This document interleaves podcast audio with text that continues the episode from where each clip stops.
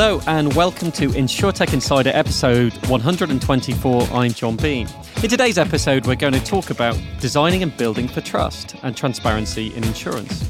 Join us while we take a look at how important design is in insurance, how things currently stand today, and how big of a role trust and transparency play in creating a good relationship with your customer. Join us while we take a deep dive into this super interesting topic. As always, I'm not alone, but joined by a panel of amazing guests. First up, I'm joined by my co host, Nigel Walsh, Managing Director of Insurance at Google. How are we today, Nigel? I'm fantastic. Thank you very much. Delighted to be back on, as always, and looking forward to the discussion. Yeah, it should be a good one today. And as always, fantastic to have you with me. Next up, we're joined by Jacqueline Legrand, CEO and co founder of Maptycs. Uh, how are we doing today, Jacqueline? And can you give our listeners a little bit more information about yourself? Sure. So I'm doing very well, thank you. I actually started my professional journey in technology with IBM in France. And uh, I joined the insurance industry over two decades ago by coincidence, like uh, a lot of people. And I have been working in the dark side, in the brokerage uh, part of the industry, in Paris, in New York, in Portugal, in Brazil. And uh, until the end of 2018, I was leading one of the major global network of independent brokers, Brokerslink. And in 2019, I left the brokerage industry to dedicate my time to Maptycs, an insurtech I co-founded in 2016. And I thought I would leverage my expertise and network to develop further the solution and the business. Well, that, that's fantastic. And, you know, congratulations. I saw you're in InsureTech Top 100. So, yeah, huge congratulations and huge success so far. Um, I'd just like to say there's no dark side of insurance, uh, but it's great to have uh, your wealth of global experience join us on today's call. And finally, we are joined by one of our very own 11s, uh, Ali MacManus, lead designer at 11FS Ventures. How are you doing today, Ali? And can our listeners get a little bit more about yourself? Yeah, of course, John. Nice to be here. Um, so, I am part of the Ventures team at 11FS, helping to design new, um, exciting propositions both in the fintech and the insurtech space. So, it's lovely to be here. It's my debut today. Well, we'll we'll, we'll go gentle. Well, I won't. I'll go gentle. Definitely I'm not, not, sure how gentle Ni- Nigel will be. if you can survive InsurTech Insider, you can probably survive FinTech Insider. How's that? And I'd stay well clear of blockchain. well, fantastic to have everyone with us. Let's get started. So, First of all, let's look at where we are today. So, I'm going to start with you, Nigel. How important is design in the context of insurance and insurtech? I think it's a bigger question, to be honest, in terms of how important is how important is design in general. We have to make life as easy as possible or as friction free as possible if we expect people to use things, whether it's a product or a service. And dare we say, dare we go back to our our good analogy from Steve Jobs himself, where he talks about it just works. And when you've got a, a phone coming out of a box, whether it's Apple or Google or Samsung or whoever, or whoever else, things just need to work and they need to be intuitive. So I think it's hugely important. Um, I'll give you two examples. Our phone that we spend anything between four and 12 hours a day on comes out of the box with zero manuals and everything is practically intuitive. Yet our car that we get in and drive, which of course is more complicated, used to come with a manual that is meh, two to three inches thick or multiple different books and different collections of stuff that I'm not going to embarrass anyone on, the uh, on the show now, but I'm assuming none of us have actually ever ever looked at unless there was a warning light on the dash and we had to go and find out what the hell it meant. So it wasn't necessarily intuitive. So to me, design and the intuition of making things simple is hugely important in everything that we do. And when we turn that back to insurance, that means the acquisition of the product that we want, the understanding of what we want, and then, of course, when it actually comes to claiming, is that also intuitive? So it's not just about the acquisition, it's also about every single step of the way as well. Yeah, and I think that's really important to add. It's got to go down the whole, across the whole value chain. So uh, I'm going to put you on the spot here. If you were to score where we are today out of 10, where, where do you think we are in terms of that design element for InsurTech or insurance in general? Out of 10, I would actually say for the happy path, we're probably a seven or eight. And I think digital insurance in Europe specifically has come leaps and bounds for us to be able to engage and acquire a standard, let's call it a retail policy for home or auto. We're used to price comparison sites. I bought my first US based policy through Lemonade a few months back when I moved. And that experience buying through the app and the chatbot was just brilliant. I had a couple of clarifications afterwards that were less brilliant. So if we're talking about Happy Path, I'd say we're about eight or nine. Um, as I said, we've, bumped, we've, bu- we've bumped a point already. Well, uh, okay, I'm, I'm, I'm, feeling upbeat and happy, right? But it, to, to, buy it was great. I guess the real question comes when you when you then come to use it, or you need to make a, a midterm adjustment or something else. No, no, I, I, completely agree. And I think that's really good point. I think Happy Path, a lot of people have focused on that sales side and it's the servicing where we're lagging behind all the claims, which, which is so important. And we'll get onto that. Um, Jacqueline, you know, as a as a starter of a new company or as InsurTech, how have you made your proposition stand out? Has design been incredibly important, or, or is, what has led to you having to hand a standout proposition? So it was the main focus from the very beginning. It has to be intuitive and have a good performance to ensure fast adoption. Because, like you said, Nigel, it has to work. Right? So it has really to be both intuitive and work well, have a good flow. And what we did for Maptycs, because like a lot of insurtech, we are introducing a new product, a new service. So we want to align in the user experience to something that our audience knows on other tools they use day in, day out.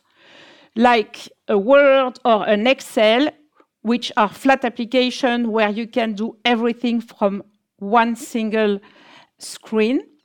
And we thought it was very important. Sorry, Nigel, we also use Google products and Google Maps actually for the visualization bit in Maptycs. But it, I think it's important that our users are in some kind of comfort zone. So the tool you build have to somewhat uh, have similar user experience to the tool they know and they use. And is that then, Jacqueline, is that to reduce the cognitive load i guess that that new that upskilling because i guess for new products new services you're trying to minimize that especially within insurance or financial services. Absolutely. And like nigel was saying nobody reads user manuals these days. So it has to be intuitive full stop. Otherwise people are not going to use it, and especially younger people. We are all in the 21st century, we are all becoming fast readers. Yeah, no, 100%. I, I couldn't agree more. Ali, as a, as a lead designer, you know, this is something you breathe day in, day out. What are the most important factors to consider when designing and building products and services? I think one of the, the most important is uh, is really understanding like the reality of the customer relationship that you have, right? Like, so if any commoditized product that has a wide range of things, um, it's incredibly nuanced in terms of like the, the kind of offerings. Um, so we've talked about it before. Some things uh, when it comes to insurance, some are grudge purchases, some can be genuinely emotive purchases like pet insurance. So the most important thing to consider when when designing and building insurance products is always about what are those specific emotive responses that people have to the products or services that they're looking to insure and making sure that those jobs are solved in those areas and that the problems that need solving are being taken care of in terms of their relationship with those products. So, uh, effectively, how can we remove friction from that process? There's another thing in here as well, though, and I go back to the Aviva ad that said, get a quote, not a quiz. And it's quite a few years old now, but I still love it. And it it's one of my most annoying questions that we all get in our insurance for buying a retail policy, which is you go through the question set, of which there are many, and we all give out about how many there are. Can you reduce it? But one of the questions is, what type of lock have you got? So, Ali, what type, what type of lock have you got on, on the apartment or the house that you're in? I have absolutely no idea. And when was it created? And does it conform to BSI blur? We don't know. I mean, we there's there's asking questions and there's asking questions that we'll either have no clue about or we're not qualified to answer, which puts us in a negative position. And in the same in the same ilk, if I walk into a store or wherever and they don't take Apple Pay or contactless, I don't normally carry my cards. Um, I often walk out, And whilst I'm saying, whilst I'm talking about experience, that for me is about design, because they haven't, they've designed that the restaurant or the store will give you the thing I want, but I can't then check out in the way that is most suitable for me. So I'm making decisions based on my ease of use or the experience that they designed end to end. And I think the end to end pieces there is really important. Yeah, I, I agree. I mean, uh, like you, I have no idea what lock. I mean, thankfully, I've noticed uh, most of them have started putting images. So when you're filling it in, you can actually click an image as to what type of lock you have. But there's lots more questions. You know, what's the building made of concrete or brick? I mean, I'm in a rented property. I've got no idea what lives under the paintwork. So I do think there is an element of of, making it simple and frictionless. Um, and you know, there's always the trade-off between what the underwriters want in terms of the volume of data versus what the customer experience is in terms of asking the minimum amount of questions.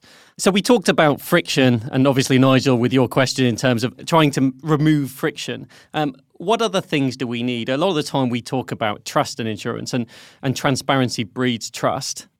Do you think transparency is equally important? Uh, yeah, you're you're completely right. I don't think it's it's just about creating it and making it completely um, frictionless. I think in order to solve that trust issue that insurance has, there needs to be um, a level of transparency there as well. But people also need to be able to see the benefit of anything that they're helping to provide, and the insurance companies on their side and the insurtechs need to be able to provide clear benefit with that. And I think when you do that, you start to create a little bit more trust within it. So if we look at, um, for example, some of the more behavior based ones, um, sort of the, the telematics in, in cars that have been around for, you know, best part of decades now, you can start to understand how your behaviors and how the way you drive actually starts to affect your policy. And that creates a better experience because it's kind of widening that that value that you have from that and that can be useful for both the, the customers and the, the insurance companies. Yeah, I couldn't agree more. And, and Jacqueline, is that something that you've built into what you've done at Maptycs? Is that is that something that you've looked at in terms of how do we make it frictionless? How do we make it transparent?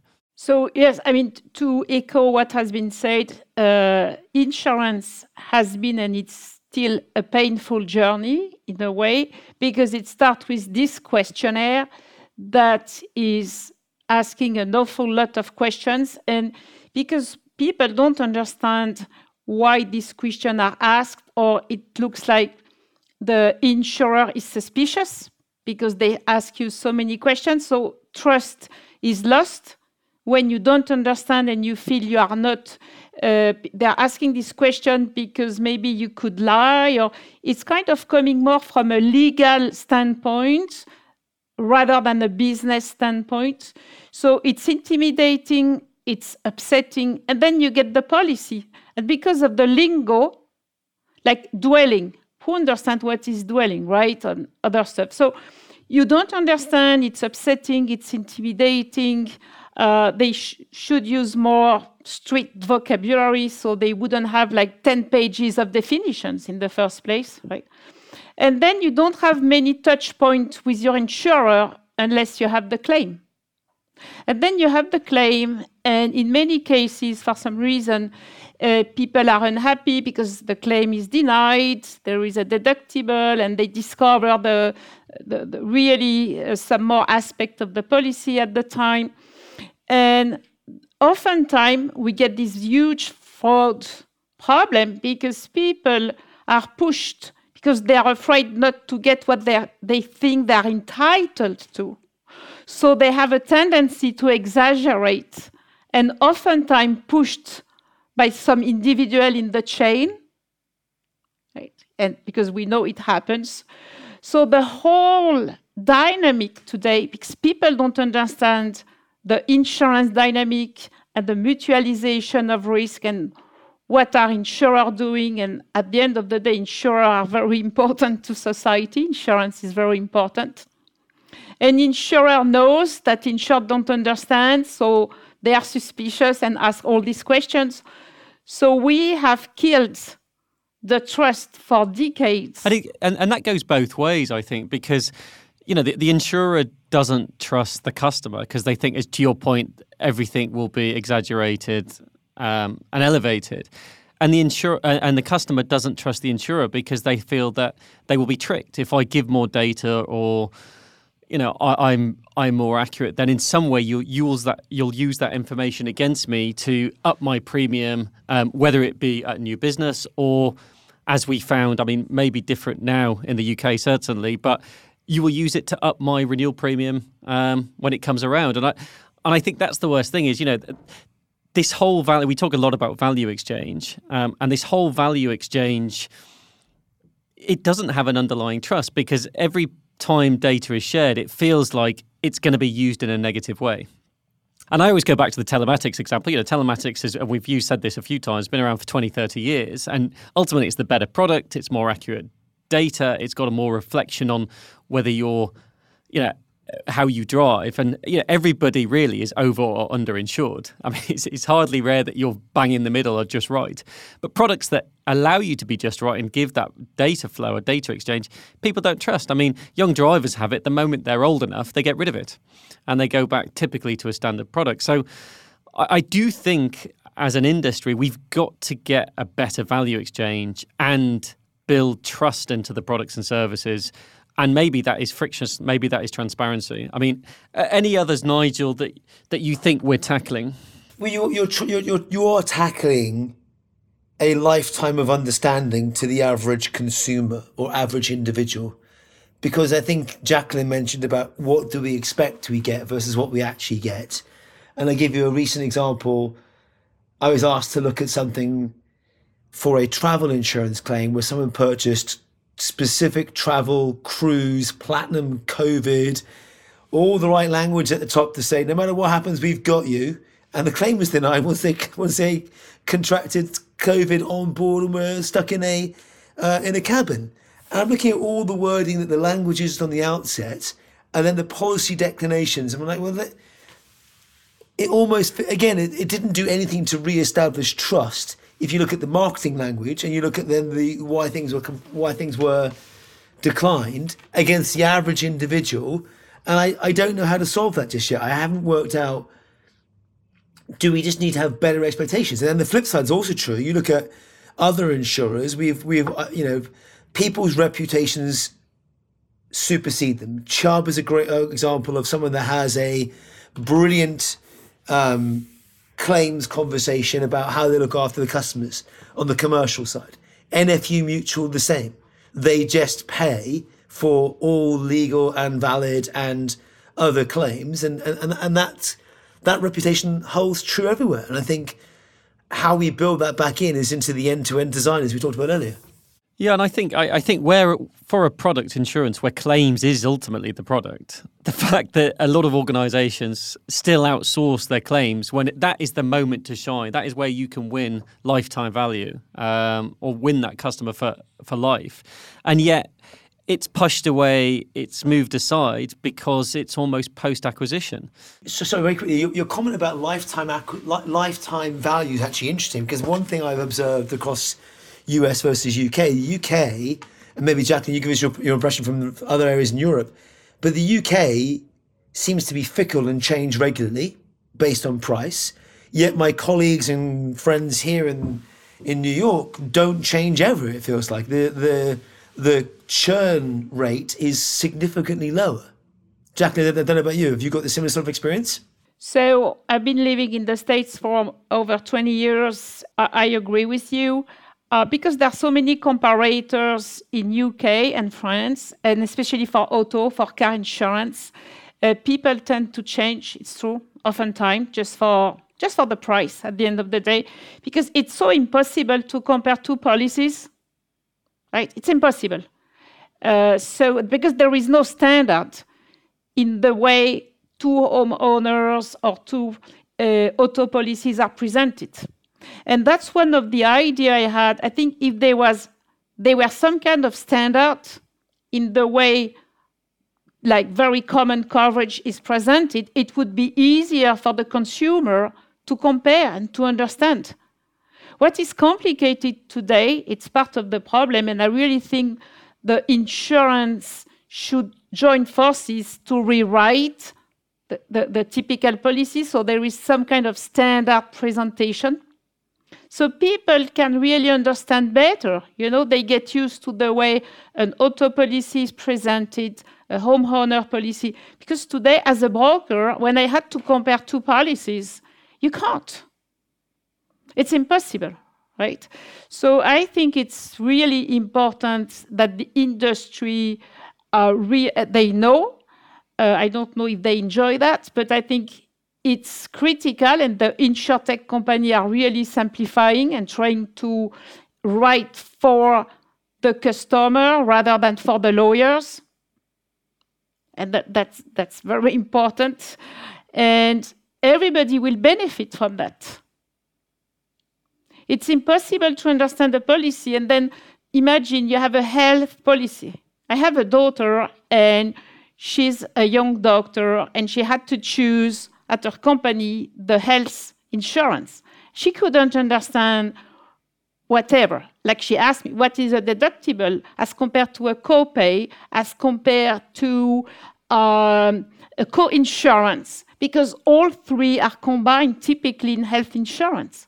How can you understand that? So I think the, the industry will really benefit to use straight language, to have a standard presentation so people can get around. We end up back at education every time, John. I, am struggling with it. I actually posted something online today that um, Kenya is one of the first African countries um, to announce coding as part of the curriculum. We're going way off track here, but as part of the curriculum. But the point here, to, to Jacqueline's point, is that everyone will have the same baseline understanding and has a good level of, hey, co-pay, part pay, full pay, etc., as you go forward, right? Yeah, and I mean, there's talk of you know, should you bring financial education to the education system? Um, you know, because it is a bit of a black hole at times. Um, I mean, I know I don't know if people know the Boring Money Company. I mean, that they do a great job on education, but I think yeah, we always come back to. I, I, do think there is something with insurance where either we've got to go back to plain English, to your point, Jacqueline, or there's got to be some upfront education. And and I don't think that's just up to the insurance industry to bring that in. I, I think it needs to be done across the whole financial sector, and probably the sooner the better, even from a school age. Um, we're going to take a quick break, and we will be back very shortly to continue this conversation. Here at 11FS, we believe in explaining FS without the BS. That's why we created our 11FS Explore series. Weekly videos that break down a complicated financial services topic into something everyone can get their head around, such as on ramping, buy now, pay later, the cost of living, ESG, stablecoins, telematics insurance, and inclusive design. Search 11FS Explores on YouTube now.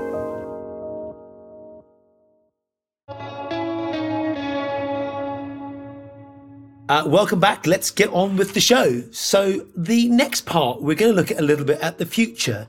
Uh, so, crystal balls at the ready, folks.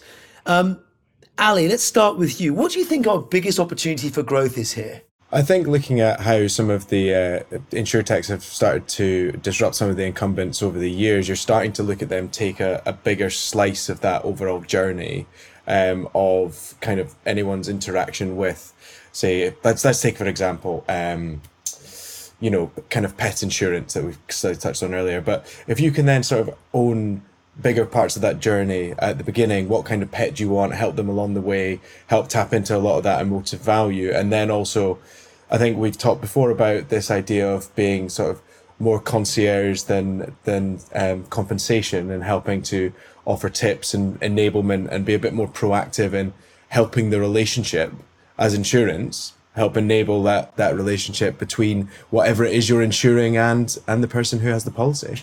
I think you make a really good point there, Ali, because you know, for the years working and trying to sort of uh, working with insurance and trying to sort of digitize insurance, many times I've asked, how do you increase the number of customer touch points? And you mentioned it earlier, Jacqueline. It's you know, it's very small in insurance. It could be when you buy, it could be for a claim, it could be just at your renewal.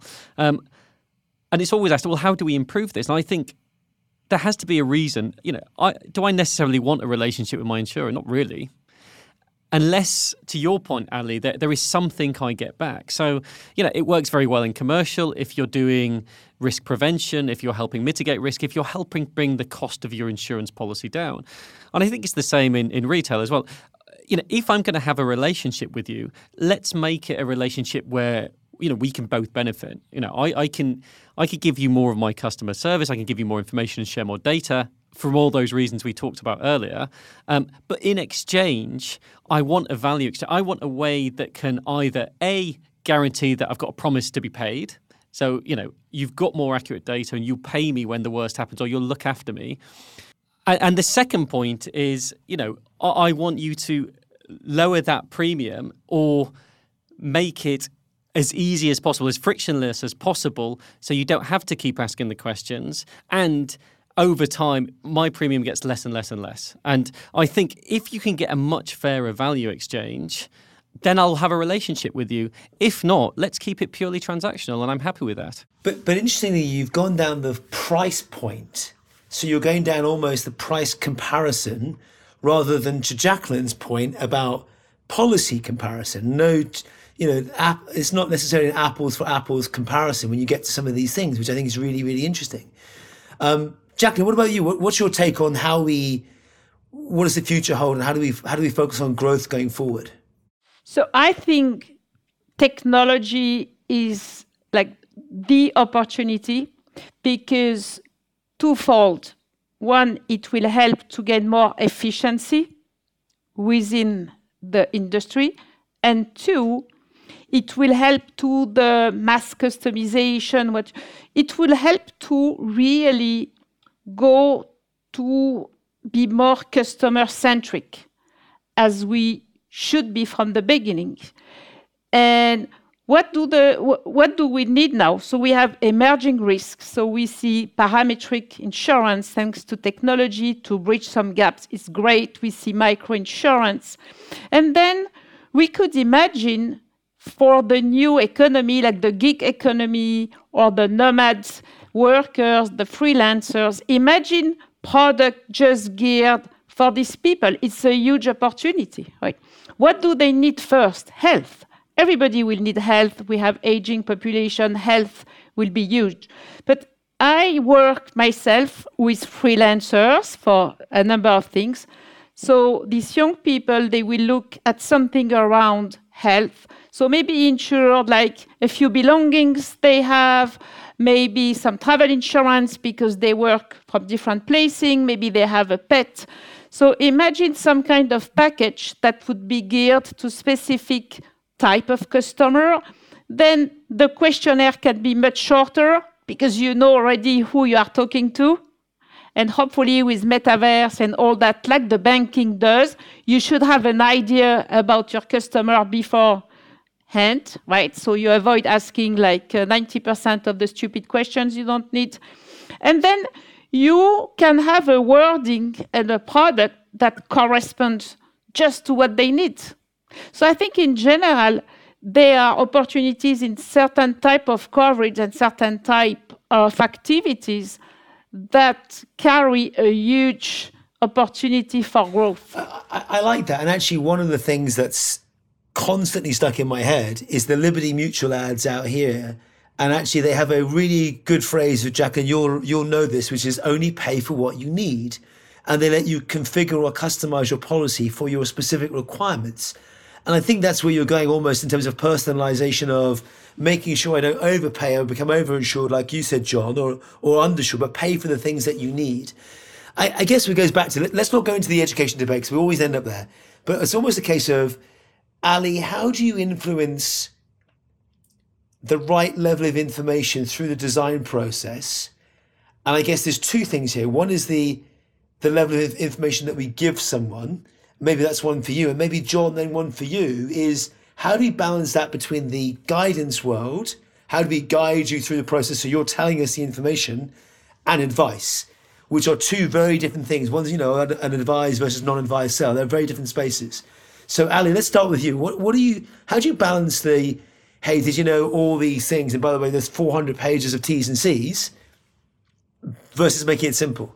I think it's about providing genuinely useful context into point. So, if you're asking for a certain bit of information, why are we asking for that little bit of information, and what effect does it then have on the policy that's there? And that is kind of without wanting to jump into the the education question is part of the education you know people starting to understand why things are important, why things matter, and how they manage to affect their policy, their cover, or I guess just why things might be important at any point. If I build on that very quickly before John jumps in on the on the regulation side, is there anything here around people like me? And I often use the persona based selling approach because I think it says actually people like me, to Jacqueline's point, freelancers, gig workers, individuals, small business owners, restaurant owners is kind of the default space, right? It's almost how do we how do we generate trust by things like oh people like you in these scenarios providing these things are true. Is that is that a good way of doing things or uh, is that too generic? Um, it certainly can be. I think if you've got a, a, strong enough data set to make that accurate and be able to you know pull some of the data that you've got on an existing customer base or demographic then it can help focus the mind when going through those things. But it can also help build a little bit more of a personalized experience to that as well which can help you win. Um, and I think when we talk about trust, a lot of uh, the reason that people don't trust it is because it feels so transactional and that maybe historically, anecdotally, from my perspective, insurance companies absolutely don't care about me. If they start to surface some of the things that I already know about myself, that might make them seem a little bit more human and bring it a little bit more around to, okay, well, maybe we can trust these people because they sound like they're not out to get me, they understand me, and they want to give me a good deal. Yeah, that's fair. And then, John, back to the question around advice versus guidance. Obviously, a very careful balance here. And I'll come back to Jacqueline, if I may, as we branch out of personal into almost commercial and broker to see how we do things differently there. But, John, what's your take on the advice versus guidance balance here to, to, to manage this? Yeah, it's a really it's a really interesting point. I I, I think there's two there's two parts to this. I think the first is and it's maybe not advice, it's maybe where do you want a human interaction? Where do you want a helping hand? Um, and the first is what, what Ali mentioned in terms of, I think it's contextual. So I might actually want to speak to somebody in a moment of distress. So making a claim, I, my, my, the worst day of my life, it might be I don't want to necessarily do anything online. I want to speak to somebody quickly because I'm having a, a, terrible time, versus actually buying something simple online. So I think I think content. And we talk about context a lot. It, it's got to be contextual and designing for those moments within a journey because there's, there's, different sort of peaks and troughs of where people are. I think the second point is in, advice versus non-advice is what are you trying to sell? So if you're trying to sell a very very simple product um, that could cost you you know 100 200 pounds I don't necessarily need advice and if it's designed in the right way and it's simple and frictionless I probably don't need any kind of advice I can go through that flow if I'm trying to buy a £2,000 policy or a £10,000 policy, that makes me nervous. you know, I wouldn't necessarily want to go and buy that without speaking to somebody. And this is where I think then the advice starts to kick in. And, you know, people like Anorak have done this very well in terms of you start almost on a a self-service digital journey and at any point you can click in and hop in to get advice. Um, and I think that's where you can start building out a model. I'm comfortable until I'm not. And at that point, I want somebody to step in or I want to be guided through this. Um, and I, so I would design for context and what is it, you know, how complex can this be? Can you actually fulfill that with a digital solution? Well, it's a perfect segue to Jacqueline. And if I come back to the maybe circle back to some of your old world around the broker community, buying these things beautifully online through the digital world, how do we get this? Well, how do we balance the digital versus human and the, I, I hate the word omni, but the omni channel experience between knowing when you can break out and get advice from a broker or otherwise and what you can do via self service or digital and guiding people one way or the other. I mean, what's, what's your take on that? And what's the role for either providing the tools to the broker community or balancing the tools between the consumer, end customer, and the broker as we go forward here? Yeah. So I think they will be always different type of clients uh, and behaviors and different type of policies. So as you go to simple coverage, simple packages, and a certain type of client they like to buy online, and you and with AI, you can guide the client. Right? You can ask a few questions: What is important for you? This, that, and then you can build something to guide you would need that, you may need this, you may have this, have that, and you can guide them to build like the, the package they would like to have.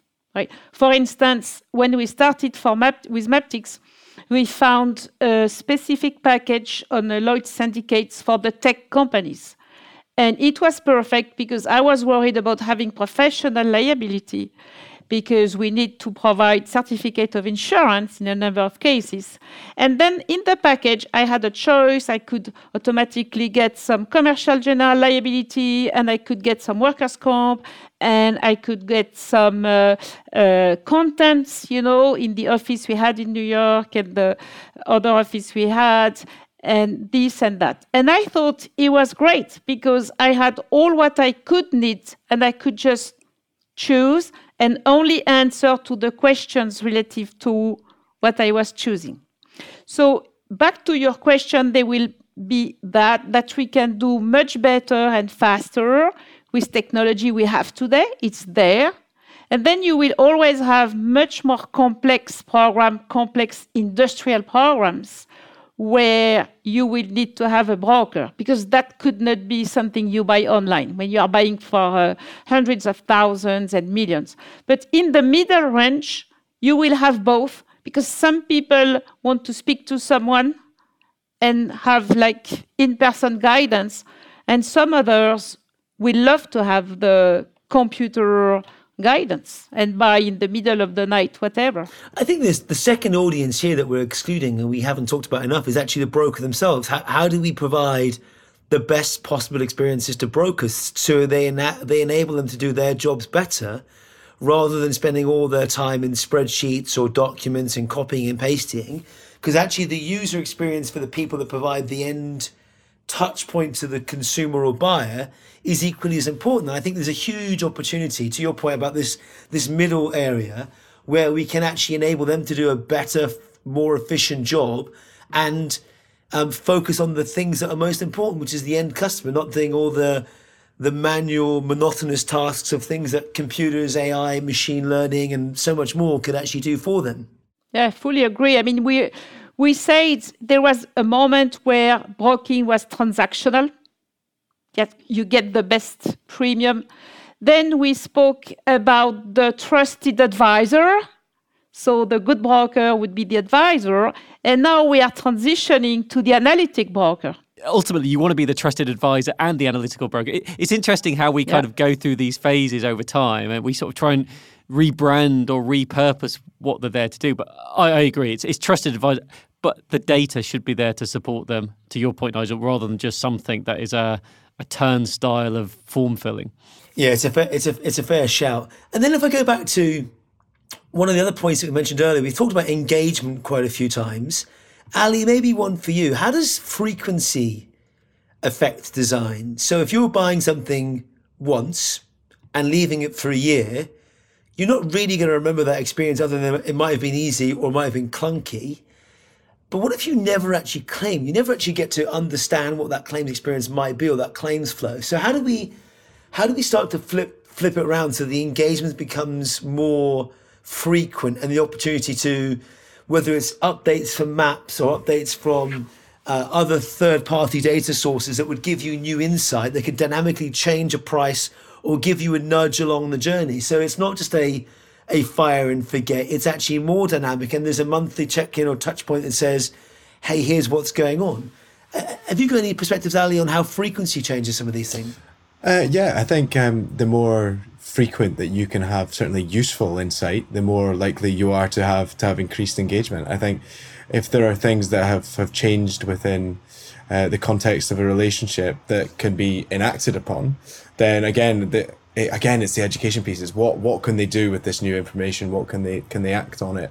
And I think when we look at um, vitality as being one of the oldest ones, it's like that again, the enablement, the betterment on the richness of a data or a change can then go on to affect uh, things further down the line. So I think it has to be again within context and around how useful um, any of those kind of changes or frequent things can be. Because otherwise, if it's not got any useful or actionable things to it, then it's just kind of prodding at a point where there's not really a relationship there in the in the first place. It reminds me, I'm sure I've mentioned it before when I've sent the book to a bunch of friends. I'm reading Tony Fadell's new book called Build, and Tony Fidel was the the guy behind iPod and iPhone, and then Nest, and sold Nest to to Google for three point two billion dollars. And he talks about how when he was designing and building his house up in Lake Tahoe, and actually before that, that the thermostat in every hotel room or every house he went to was dumb. It was hard to use. You couldn't understand that you couldn't make it work.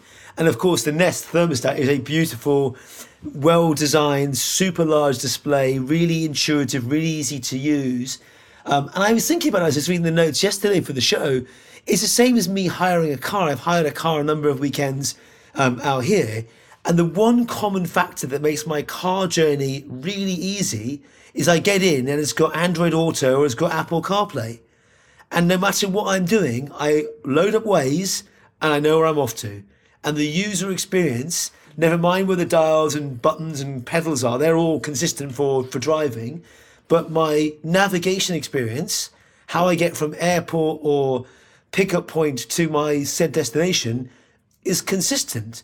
And actually, that means by making that part of the journey easy, I've removed any requirement or worry about how big the car is other than fitting the four of us um, or anything else at all. So actually, great design and interoperability, I guess, in this instance, means that the actual thing I want to do is I want to make sure I hire a car that's got the ability to do CarPlay or Android Auto. And that makes my whole experience massively better going forward. Do you think, as a result of that, because it's it's something you're used to, and so it gives you great comfort and great pleasure. Do you think it could work against new products and services with insurance? Because you know everybody's so used to the kind of the annualized policy, the 12 months, the renewal cycle. Now we're moving towards you know where people want to have more you know always on data embedded. Do you think it actually works against it now that we're asking people to think and operate differently? Or is that just something that's got to be taken into account with the design? my take, and I was actually going to ask a similar question to, to the team before we close out. My take is it's just going to be incorporated. It's always evolving. And 10 years ago, we didn't have Waze in the car. I remember when we all went out and bought sat nav things we'd stick on. There was a huge spate of thefts for people stealing sat navs. Now they're everywhere. There's less thefts of such devices because they're just built into the. Every car's got a display which almost levels the playing field. So I think you've almost got to play catch up all the time and constantly be evolving. I guess the, the flip side of what I was going to ask before we before we finish out was, is there a risk we can make this too simple sometimes? So we always talk about how we get to you know three questions, and we talk about embedded insurance and all these good things. But if we make it too simple, do we actually therefore end up removing people's understanding? And as a net result, um, never it's almost it can't be frictionless, but it can be or it can't be friction free, but it could be friction reduced. So we always we, there's some things that we do need to make sure people truly understand what they've got. Do you understand this is the deductible? Do you understand you're liable for these things? Do you understand that whilst these are the key facts, which I think the UK has done a really good job on, actually, well, if you read the key facts, it says one thing, but if you read the 46 pages that go behind it, you still might be declined on a claim. So is there a point at some, is there a, a way at some point, and maybe uh, Jacqueline, I start with you. Is there a point somewhere that we make this too simple, and actually, do we need to just design in accordingly how we how we balance that? It's a tricky one, I guess. I think we need to make it more clear and precise. It could never be simple. Think about affinity insurance. Right? How many millions of people have acquired with their phone or some other cheap insurance? It's a small ticket. They buy it. And it's very profitable because basically a lot of things are not covered, right? And a lot of affinity business has been based on that, like 20% loss ratio, very profitable insurance, because people didn't pay attention. They they pay attention to the phone they were buying, but not really to the insurance. It was not expensive, and so forth. So I think it would be very important for this industry to have some type of standard, so that the must read and the important things are on the top and they are understandable so you know what you are buying and what you are not buying it should be possible. And then you can have the 40 pages terms of services like you have in uh, a lot of product and services today. But the problem with insurance is that a lot of important stuff are hidden. Right. And if you read exclusions and you have exclusion within exclusions, so you have to, you know, be very clear in your mind to try to understand at the end what is really excluded, the exception to the exclusion. The whole lingo, the whole organization is unclear. So it's complicated, but I'm sure there is a way for each type of coverage to have the important stuff in one page, clear, in straight language, and then the terms of service because right now and in a standard format. And that would reinstall trust i think as well going forward. I think the uk does a good job with the key facts uh, to, to be fair but i think there's there's always more that can be done because we still just don't read it. We just have no desire to read these things. As a net result we don't you know we've we've all done it before. I'm guilty of it myself. We'll sign up to a new service online. We'll just scroll to the end of the t's and c's hit accept because we just want to use the service we don't really mind what we've just signed up to. And there's been some great Easter eggs in some of those over the years, saying if you've read this thing and you got to this clause, here's five dollars or five pounds, whatever else. But we never see it because we don't read them. Ali, your perspective? Uh, this is this is bigger than than sort of just um, tech or insurance in general. This is this is a, a golden one for designers, basically. Um, it's kind of there's an old saying that uh, anything sufficiently advanced technologically is indistinguishable from magic. So when we talk about that idea of those kind of getting it down to three questions. The real problem is kind of whether we have that question about hiding the complexity when we let the technology have it, do we lose that ability to understand?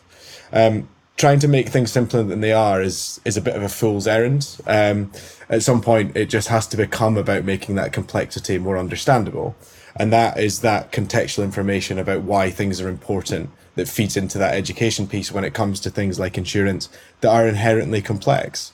Um, you can't hide things under a super slick experience if they're going to come back and bite you later because there's a lack of understanding and poor education. Yeah, it's fair. John? Yeah, I think, I, I mean, echoing what Jacqueline and Ali have said, I think, one, no surprises. Uh, I think minimize surprises. I think, I think we've we've got to change the perception to be insurers are on your side. Now, whether that's through language, whether that's through action, whether that's through deed, there's got to be something whereby you feel like you're on the insurer's on your side and they're not going to trick you. And I think, you know, from a design point of view, it's what do we want customers to to think, feel, and do? You know, to the point of if we're going to send them communicate, what do we want them to do with that? What do we want to think about that, um, as opposed to just here's documentation? So that's what I would say across across the whole thing, contextual, think, feel, and do. Try and get them change the perception to be on your side and no surprises. Yeah, I'll share two examples and then I'll hand back to you, John, before we before we close out. One example was a company I was working at years ago that they used um, the contracting process, and and the CFO said, "Why do you have to scroll to the end page of every contract, which was thirty or forty pages, to work out if it was signed or not?" So a simple switch to put the signed cover page at the front means that we can flick through every contract to work out is it signed or not signed. And that to me was a great example of of of simplicity in design brought back into something that made life made life easier for folks. Uh, number one. Number two, I start I started with Jobs. I'm going to finish with him. He often talked about um, adding things to a product or whatever else was really easy and making it more and more do more and more things. Taking stuff out was the hard part. So actually making things simple was the was the was the beauty and design for me there. And I think there's some great examples throughout the industry that we could we could bring to insurance for that. So with that, John, back to you. Thank you very much, Nigel. It's been a great debate today. Uh, and that wraps up today's discussion. So thank you ever so much for joining us. Uh, Nigel, where can people find out more about you and your company? Uh, me, you'll find on Twitter at Nigel Walsh. Brilliant. Ali? Uh, you'll find me on LinkedIn under Ali MacManus. And if you want to get in touch with us here at 11FS, um, just email ali.macmanus at 11fs.com. Thank you. And Jacqueline, where can we find more about yourself? So in LinkedIn for sure, and jacqueline.legrand at maptycs.com. If you come to InsurTech Connect in Vegas, please stop at the Maptycs kiosk in the innovation area. And if you happen to be in Annecy, in the French Alps, it's my second work from home place. I'm here right now. and uh, every now and then. I love Annecy. I've been there. Beautiful place. And I love Vegas for very different reasons. But um, both fantastic locations. Uh, and you can find me uh, at John Bean uh, on LinkedIn, or you can find me here at 11FS. Well, thanks for listening, everybody. I think it's been a very interesting debate, and, and we could talk a lot more about this subject. But if you like what you've heard, please subscribe to our podcast and don't forget to leave us a review. It helps to make the show better and helps others find us. As always, if you want to join the conversation, find us on social media. Just search for 11FS or InsurTech Insider, or find us on Twitter at InsTechInsiders or email podcasts at 11fs.com. Thanks ever so much and goodbye.